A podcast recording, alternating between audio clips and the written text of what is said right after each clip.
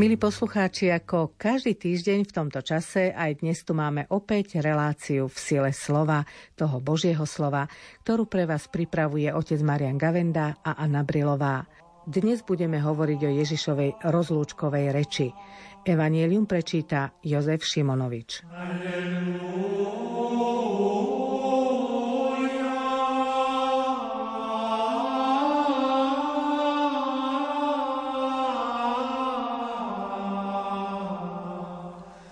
Ježiš povedal svojim učeníkom, nech sa vám srdce nevzrušuje. Veríte v Boha, verte aj vo mňa. V dome môjho otca je mnoho príbytkov. Keby to tak nebolo, bol by som vám povedal, že vám idem pripraviť miesto? Keď odídem a pripravím vám miesto, zasa prídem a vezmem vás k sebe, aby ste aj vy boli tam, kde som ja. A cestu, kam idem, poznáte. Tomáš mu povedal, pane, nevieme, kam ideš. Ako môžeme poznať cestu? Ježiš mu odpovedal, ja som cesta, pravda a život. Nik nepríde k Otcovi iba cezo mňa. Ak poznáte mňa, budete poznať aj môjho Otca.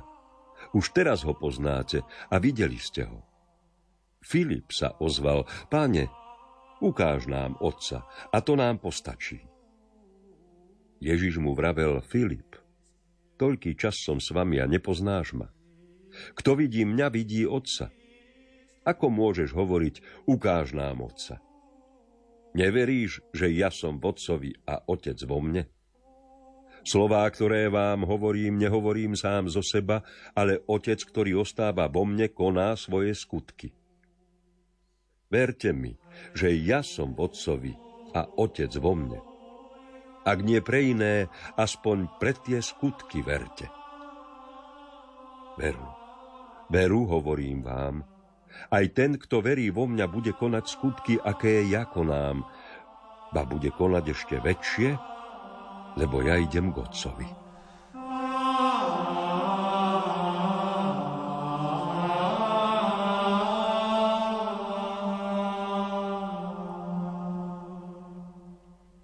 Ja som cesta, pravda, život. Je to veľmi známy Ježišov výrok a tiež je známy výrok Ja som v Otcovi a Otec je vo mne. Tieto Ježišové slova odznievajú v atmosfére jeho lúčenia sa za poštolmi pred jeho na nebo vystúpením. On končí pozemský pobyt medzi svojimi učeníkmi, ale hovorí o budúcnosti, čo je veľmi dôležité už ako prvý fakt on je zameraný na budúcnosť. Hoci jediný, ktorý prišiel na svet, prišiel na to nie, aby žil, ale aby zomrel. To bol hlavný cieľ jeho života. Prišiel na túto zem zomrieť, ale e, zomrieť práve preto, aby my sme mali život. A keďže prišiel, aby sme mali život, on hovorí o živote a pri rozlúčke hovorí o budúcnosti a o živote, nie o konci a o pohrebe je to pozbudenie pre veriacich aj v tomto čase rôznych e, takých katastrofických scenárov, či nejakých kozmických alebo bezprostredných. Isté, ale aj je možné, že sa súčasná spoločnosť dostane do veľkých ťažkostí, čo je takmer matematicky isté a že to už nebude trvať dlhé 10 ročia, lebo nemôže, ale na druhej strane do takýchto situácií pán Ježiš hovorí, keď budete vidieť, že sa toto deje, pozdvihnite hlavy, lebo vám sa blíži vykúpenie. Čiže tie hrôzy, ktoré človeka vedú k tomu, aby si uvedomil, čo navaril, lebo na zemi peklo dokáže spraviť len človek človeku. Peklo je výtvor človeka, to, čo zažívame tu ako peklo. A potom osamotenosť to peklo, čo si predstavujeme ako posmrtný stav ale to všetko len človek zrazu zbadá, precitne, že kam ten jeho pomilený život viedol, no ale pre veriacich je takáto situácia výzvou, pozdvihnite hlavy a preto lepšie než e, šíriť nejaké takéto rôzne posolstva, hlavne mailom sa to šíri veľmi rýchlo. Naše poslanie je poznášať hlavy, hľadať v tom, čo sa deje Božie znaky, ktoré nás ale chcú posúvať dopredu. No a potom samotný obsah tejto rozlúčky znova svojou podstatou je jednoduchý. Zás hovorí o tej vnútornej jednote medzi človekom a Bohom v Ježišovi Kristovi. Ježiš v tomto kontexte hovorí, nech sa vám srdce nevzrušuje. Bolo to preto, že videl predsa len neistotu učeníkov? Učeníci boli napätí, lebo predsa len cítili, čo si sa ide udiať a útoky na Ježiša sa zosilňovali, boli čoraz častejšie a bola to snaha zabiť ho. Túto atmosféru medzi učeníkmi dobre prezrádza práve Tomáš, keď e, sa Ježiš na druhom brehu Jordánu dozvedie, že jeho priateľ Lazár je chorý a ešte tam počkal, aby prišiel až keď zomrie. To je zaujímavé, že práve toho, koho mal rád, nechal zomrieť a neišiel mu hneď pomôcť. Odpoved na to, prečo Boh to dopúšťa, my nevieme, ale asi preto, že to je lepšie. Ale Tomáš vtedy hovorí, poďme a zomrime aj my tam s ním. Oni boli e, prichystaní, že hrozí smrť aj im. A v tejto atmosfére strachu Ježiš hovorí, nech sa vám srdce nevzrušuje. A poukazuje na to, čo príde. U môjho otca je e, mnoho príbytkov a zase tie slova, ktoré máme v našom preklade biblisti rôzne rozoberajú tým podmieneným spôsobom, alebo keby to aj tak nebolo, ja vám to miesto pripravím, e, nebol by som vám povedal. To už sú naozaj slovné rozbory, ale tá podstata nám zostáva pre nás jasná, že tým trvalým príbytkom je to, čo nazýva Ježiš obrazne svadobná hostina, teda radosť, e, priateľstvo, to, čo ľudia prežívajú a hlavne vo východných krajinách e, v Ježišovej kultúre svadba ako priateľstvo, radosť, hojnosť. No a v tomto smere hovorí, že on do tejto plnosti privádza človeka. Možno e, tým, že nám sú bližšie tie ľudské obrazy, vystihujú tú jednotu a zjednotenie e, práve vzťahy medzi tými, čo sú dlhé roky manželmi. Nie je to zase vždy ideálny vzťah, ale zažil som v Kane Galilejske, kde si vždy, keď e, sme tam s putníkmi, e, manželské dvojice obnovujú svoje manželské sluby. Vždy sa pýtam a dáme si to tak do poradie, že koľko kto má manželstva za sebou, sú aj takí, čo 40 rokov alebo 35, to už sú také rekordy, ale neraz oznie, aj keby som mal znova možnosť, by som si len takto vybral. Práve títo ľudia vedia, čo znamená to vnútorné zjednotenie. Kde si do takejto plnosti je to len matný predobraz, samozrejme, ale aby sme sa do toho žili, že to nie je len nejaká vonkajšia jednota, ale je to čosi také až, až vnútorné. Ježiš myslí, keď hovorí o sebe, ja som tá cesta, pravda a život. A kto vidí mňa, vidí Otca. Nehovorí, že nám oznamuje pravdu, ale keď povie ja som pravda, myslí tým, že všetko to, čo existuje, čiže to je pravda o veciach. My sa musíme neskôr, e, musíme treba z fyzikálnej javy študovať, potom sa ich musíme učiť a pochopiť, že je to tak, čiže takto to je, nemýlime sa, keď si niekto niečo vysvetľuje nesprávne, ako sme si neraz mysleli, že slnko vychádza a pritom sa zem točí, tak nebola to pravda, tak sa nám to len javilo. Ale to je tá tzv. bytostná pravda. Všetko, čo existuje už tým, že existuje, vyjadruje tú pravdivosť o sebe, preto byť opravdivý neznamená len neklamať, ale byť tým, kým mám byť a taký, ako mám byť. A všetka tá plnosť pravdy, on je sám Ježiš, čiže nielen ten, ktorý nám oznamuje pravdivo, ako sa veci majú, ale on je samotná plnosť pravdy. Čiže e, znova, spojiť sa s ním znamená už vstúpiť do tejto plnosti pravdy, aj keď náš rozum má dať ale svoje limity, aj keď väčšinu toho nevieme, ale už sme s tou pravdou spojení tak ako keď sa človek, a dnešnej dobe to veľmi dobre vnímame, napichne na internet, tak všetko, čo je obsahom a dostupné internetom, všetky informácie, predpovede počasí, letové poriadky, všetko zrazu už, už máme k tomu prístup, aj keď nemôžeme si to naraz všetko otvoriť, ale už sme na to napojení a stačí, že naozaj niekde nie je signál a sme od toho odpojení. Čiže v tomto zmysle Spojiť sa s Ježišom znamená v rámci svojich limitov, ako obrazovka na počítači má svoje limity a môžeme mať len jednu vec otvorenú, ale prístup máme k všetkému. E, takisto aj spojení s Ježišom vnímame len toľko, koľko naša mysel unesie a nemôžeme 100 veci naraz vnímať aj z tých, čo naša mysel by uniesla, ale už sme na tom zdroji, sme jeho súčasťou a to všetko, čo je v Ježišovi, je už aj naše. Už sme spojení. No a takisto to platí aj o ceste a živote. E, nie len, že prinášam vám život, ale ja som ten život. Čo znamená cesta? No a cesta znamená jednak to životné putovanie, že máme životom prechádzať v spojení s Kristom a vtedy naplno prežijeme túto etapu. E, platí to takisto na horách, ako aj pri putovaní, kde zdôrazňujem pri výstupe na túre nie je zmyslom len tá pol hodina na vrchole, ale k túre patrí celé to stúpanie so všetkými aj námahami, aj krásami, aj celý zostup, to robí tú túru túrou. Takisto púť púťou nerobí len, že sa v Lurdoch pred jaskinkou pomodlíme, ale aj čakanie na letisku, celý ten proces.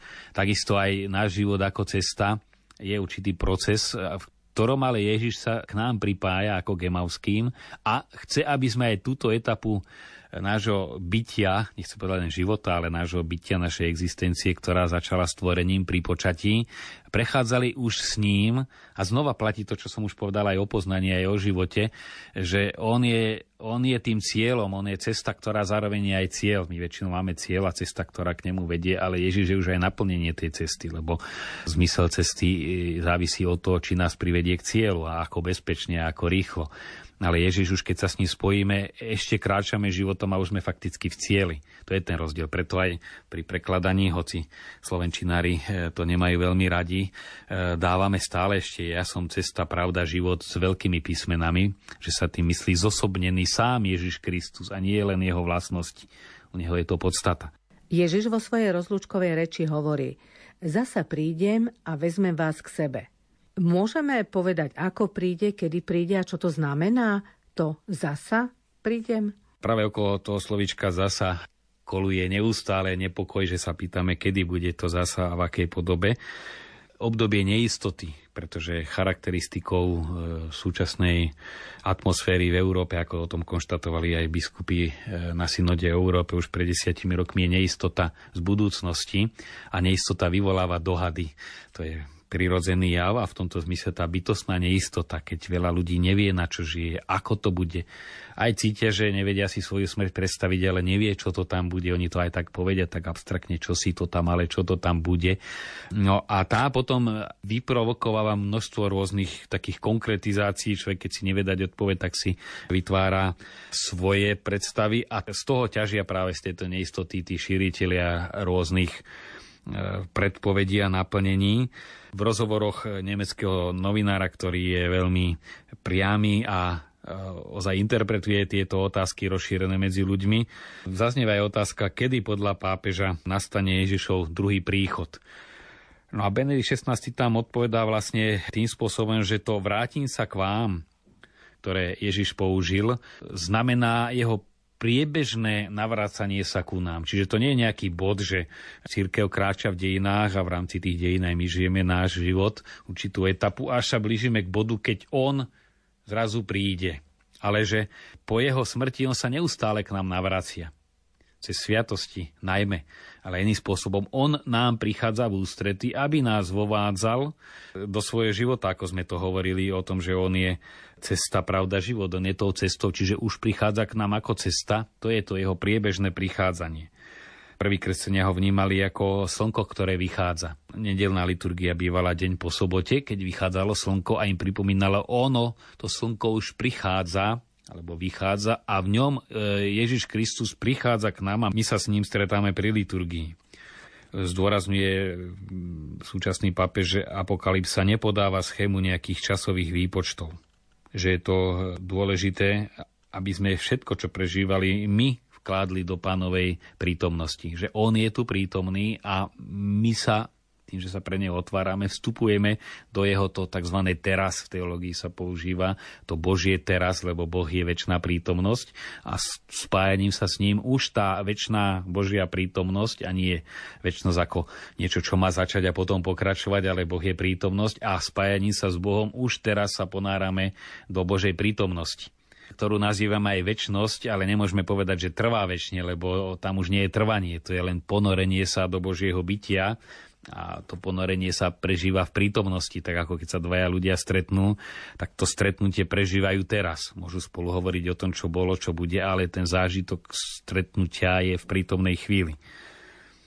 Samozrejme, aj papež pripomína, že my veríme zároveň aj skutočný slávny Ježišov druhý príchod, ako ho jednoznačne predpovedá, ale tak ako to bolo aj v tradícii cirkevnej od začiatku, že medzi jeho prvým príchodom, keď sa narodil v Betleheme, alebo môžeme povedať príchodom pri zvestovaní, pri počatí narodení v Betleheme, to je prvý príchod, prvé Vianoce potom druhý slávnostný príchod je ešte tretí príchod, Ježišovo prichádzanie v priebehu čias. No a toto je, myslím si, že podstatné, že teraz je ten čas, keď on prichádza k nám, keď tú najdlhšiu vzdialenosť meria on, aby sa nám priblížil a my sa máme otvárať tej prítomnosti, ktorá je tu. Lebo také prílišné pozeranie až na to, čo bude, môže znamenať znova unikanie od prítomnosti. Svojimi silami, hovorí pápež, človek tak či tak nemôže zvládnuť dejiny. To, že je človek ohrozený a ohrozuje seba i svet, je dnes už jasné vďaka vedeckým dôkazom. Môže sa ešte zachrániť, ak budú v jeho srdci rásť morálne sily. Sily, ktoré môžu prísť len zo stretnutia s Bohom. Sily, ktoré sa dokážu postaviť na odpor. Preto potrebujeme Boha, teda niekoho, kto nám pomôže stať sa tým, kým sa sami stať nedokážeme. A potrebujeme Krista, ktorý nás zhromažďuje v spoločenstve, ktoré voláme církev takto odpoveda na otázky, kedy nastane druhý Kristov príchod. Tým aj ukončuje svoju úvahu. Je dôležité, aby sme sa stali ten výraz schopný Boha, čiže aby sme tú schopnosť e, ľudského srdca otvoriť sa pre Boha znova prebudili a aby sme mohli vstúpiť do pravého väčšného života. Prišiel preto, aby sme mohli poznať pravdu, aby sme sa mohli dotknúť Boha aby nám otvoril okna, aby sme našli život, skutočný život, ktorý už nepodlieha smrti. Už terajší nepodlieha smrti, keď je spojený so živým Bohom. Ježiš sľubuje, že Boh má pripravené príbytky pre nás a tiež hovorí o svojej jednote s Bohom, ako by nás do tejto jednoty pozýval. Ešte výraznejšie to potom je v Jánovej 17. kapitole Ježišovej veľkňaskej modlitbe už niekoľko hodín pred umúčením, kde hovorí, ako som ja oče v tebe a ty vo mne, aby aj oni boli jedno. Čiže to vnútorné spojivo, e, ktoré zároveň je aj bytostné, praktické, nie je to len nejaký vnútorný pocit, ale prenika celého človeka a prejavuje sa aj v jeho konaní, aby toto spájalo aj ľudí navzájom, teda medzi sebou, ale bude ich medzi sebou spájať len vtedy, keď oni budú spojení s Bohom tá odveka túžba po zbožstvení, teda po dosiahnutí absolútneho naplnenia, ktorá je v človeku. V kresťanstve si našla už aj mnohé praktické cesty. Veľkí mystici boli priekopníkmi, ako túto túžbu naplniť. Vznikli rôzne školy, ktoré aj zodpovedali jednotlivým epochám, mali rozličné praktiky, či už tí kandidáti, ktorí sa utiahli na púšť, aby sa pod vedením tých starcov prepracovali k dokonalosti, čo neznamená byť bez chýb, ale k čím plnšiemu spojeniu s Bohom, lebo v tom je dokonalosť, nie je bezchybnosť. Bezchybnosť je jedna vlastnosť, ale byť v čím živčnom spojení s Bohom, to je to naplnenie, čiže dokonalosť v tomto zmysle. No a potom vidíme to aj na tých, ktorí hľadali toto naplnenie službou a tých máme priamo pred sebou. Ešte nedávno chodili tu medzi nami. Matka Teresa aj na Slovensku bola. E, mnohí povedia, že u nás v Čadci bola, alebo tu bola. A už je aj oficiálne církvou potvrdené, že je v nebi bola hneď, keď zomrela, ale e, tá cesta, ktorá ukazuje znova tá túžba po naplnení vnútorná sa premietala do praktických skutov. U Jana Pavla to bolo ešte výraznejšie, veľký mystik a pritom človek obrovských aktivít, ale spojených s duchovným životom. No ale tieto cesty majú určité etapy spoločné, to je tzv. tá cesta očistná, potom tzv. via illuminatíva, cesta osvietenia a via unitíva, cesta spojenia, zjednotenia. No a na to nie je potrebné eh, vstúpiť do nejakého karmelitánskeho kláštora, kde sa tými určitými procesmi prechádza aj pod vedením skúsených majstrov duchovného života, ale aj bežný život má tieto prvky. Najskôr je to očistná cesta, teda človek sa má snaží zbaviť najskôr to, čo ho najviac putáva, ťažkých hriechov, tie treba zanechať, to vedomé nežitie správne Zlých náklonností sa nikdy nezbaví, ale treba sa naučiť k ním zaujať postoj. To znamená e, brať ich ako niečo, čo nás k Bohu posúva, aj tie naše slabosti, ktoré stále nás e, jednak nutia, aby sme sa opätovne pre Boha rozhodovali. Práve tým, že sme stúpili vedľa nás to vedie pýtať sa, čo je tá správna cesta a či chcem na ňu vykročiť a spraviť ten ďalší krok. Jednak odkázanosť na jeho pomoci, že ľudská slabosť správne zvládnutá e, neťaha človeka k zemi, ale nesie človeka k Bohu. To je tá očistná cesta. Potom cesta osvietenia, to je to prenikanie do toho Božieho tajomstva, ktoré sa ťažko už vysvetľuje.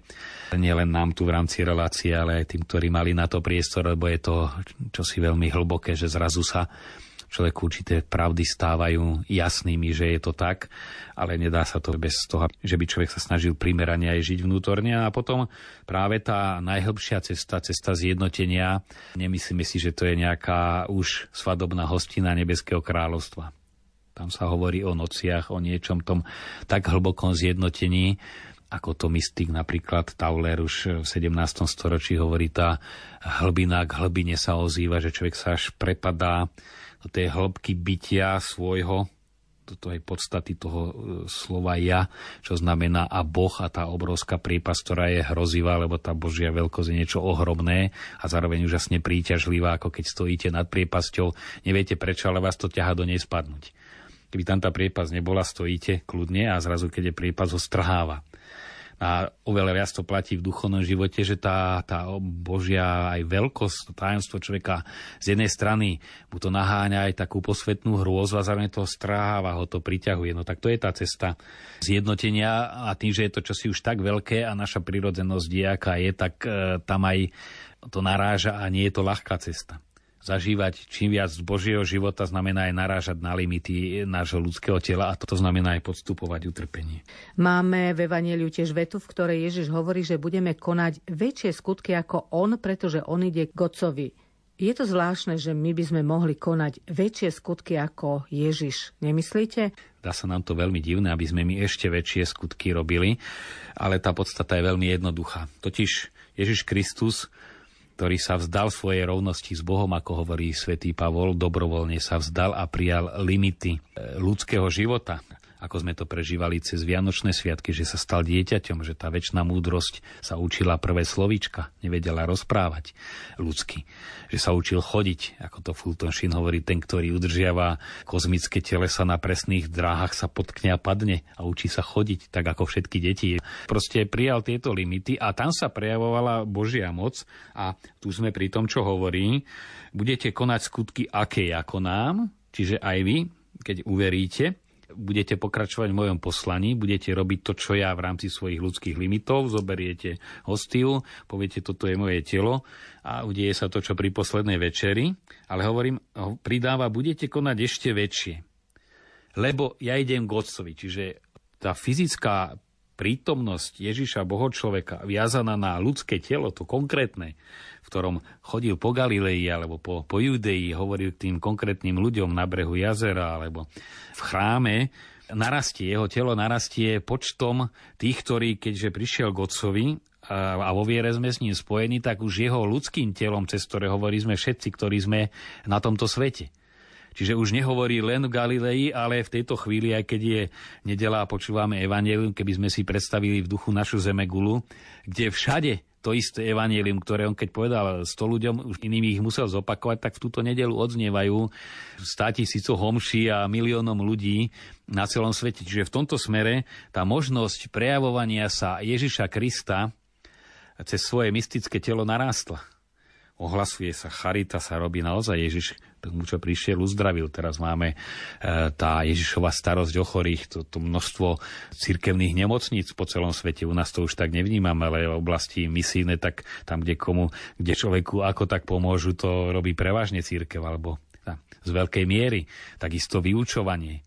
A nielen Ježiš, ktorý učil treba z blahoslavenstva, ale celé vyučovanie, tie tisíce škôl, ktoré církev má. Čiže toto všetko je vlastne rozrastené Ježišovo mystické telo, ktoré sa prejavuje cez telo, ústa, všetko, čo má každý jeho člen a tým pádom tá pôsobnosť celosvetové nesmierne narastá. Ježiš nám týmto úryvkom, ktorý sme si v úvode vypočuli, zjavuje Boha, dosvedčuje jeho skutky a hovorí, že kto verí v Neho, bude konať ešte väčšie skutky. Mnohí aj konajú, ale je ich málo. Je to znak, že tá viera mnohých je slabá, alebo pripúšťame to, čo hovorí Kristus, ale neveríme? Aj keď som práve hovoril, aké je to úžasné, ešte zase, by sme si predstavili, aké ešte úžasnejšie by to mohlo byť. To vidíme práve na svetých, ktorí boli takisto ľuďmi ako my aj mali svoje povahy neraz dosť zložité, ale predsa len sa nechali viac preniknúť e, Kristom, povieme to, znie to opäť možno ako kliše, ale je veľmi hlboká pravda, že e, čo sa deje, keď človek sa ozaj otvorí tej Kristovej moci a jemu samému. Znova sa k tomu vraciam, lebo nič výraznejšie nemáme momentálne, ako je Jan Pavol II vidíme tamto, toto stús cez Máriu sa dať e, Bohu úplne k dispozícii, aké úžasné veci sa diali, iste mal aj prirodzené talenty väčšie, možno ako mnohí z nás, alebo možnosti. Sám sa vyjadril o svojom dramatickom diele pred zlatníctvom, že keby som ho nevydal ako pápež, nikto by ho nečítal. Iste aj toto spôsobilo, že jeho účinnosť bola veľká, ale e, vidíme to, že aj v časoch, keď nebol pápežom, tá vnútorná otvorenosť pre Krista, že dal sa celý k dispozícii aj svoje schopnosti, prinášali obrovské ovoci. A na takýchto prípadoch človek vidí, aké má veľké rezervy. Vy ste hovorili, že tie naše skutky môžu byť malé, ale ak sme v Bohu, on ich môže urobiť veľkými.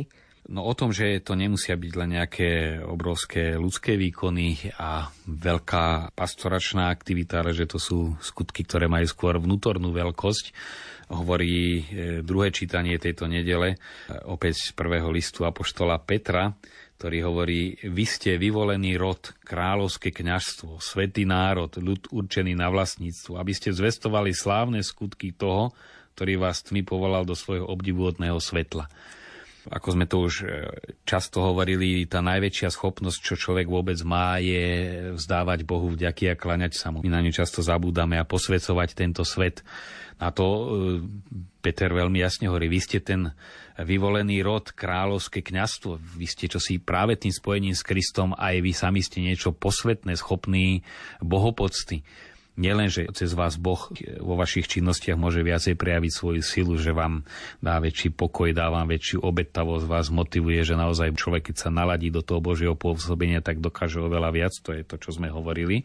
Čiže Božia sila sa premieta v konaní, ale ešte niečo oveľa väčšie než činnosť je, že my sme kráľovské kňazstvo už krstom, že aj katechizmus časti o liturgii hovorí to liturgické zhromaždenie, tvoria kňaza všetci veriaci a spolu zdávajú Bohu chvály. To je robiť človeka veľkým. Potom zvestovať slávne skutky. Nie len, že čo ja urobím, ale hovoriť ľuďom, čo Bohu robil. A to je ďaleko viac. No a v tom prípade človek môže ozaj mať aj malý dosah, aj sám veľmi skromnú prácu vykonávať, ale keď hovorí o veľkých božích skutkoch, je ich hlásateľom a šíri ich, hoci ich sám nerobí. No a myslím, že v tomto smere e, v dnešnej pragmatickej dobe, ktorá nás veľmi pohľcuje tou praktickou stránkou, veľmi často si treba ožívať tento aspekt, žehnať, oslavovať Boha. A to všetko jednak vytvára spojenie s Bohom a zároveň je už aj prejavom tohto spojenia. Živiť ho v sebe. Sú to spojené nádoby, ktoré s konkrétnymi skutkami súvisia a tú vnútornú veľkosť im dáva práve tento postoj oslavy. Svetý národ, tak ako izraelský národ, mal celé ľudstvo priviesť k oslave Boha. Tak kresťan už tým, že je pokrstený, tak prináša na oltár celé stvorenstvo, nielen svoju prácu, posvecuje svet práce. Jan Pavel II to často zdôrazňoval, že práve cez kresťana sa svet práce stáva niečím božským, že ho zbožstvuje. Takže toto sú veľké rezervy, ktoré máme a to je to všetko, že ja som vodcovi, otec vo mne a aj vy budete takto spojení s otcom cez mňa, skrze mňa, vnútorným spojením so mnou a budete konať tieto veľké skutky. Aby sme konali veľké skutky, predpoklada to zjednotiť sa s Bohom. Aby sa nám všetkým darilo zjednocovať sa s Bohom, to vám aj sebe želajú otec Marian Gavenda, technik Matúš Brila a moderátorka Anna Brilová. Tešíme sa na vás o týždeň.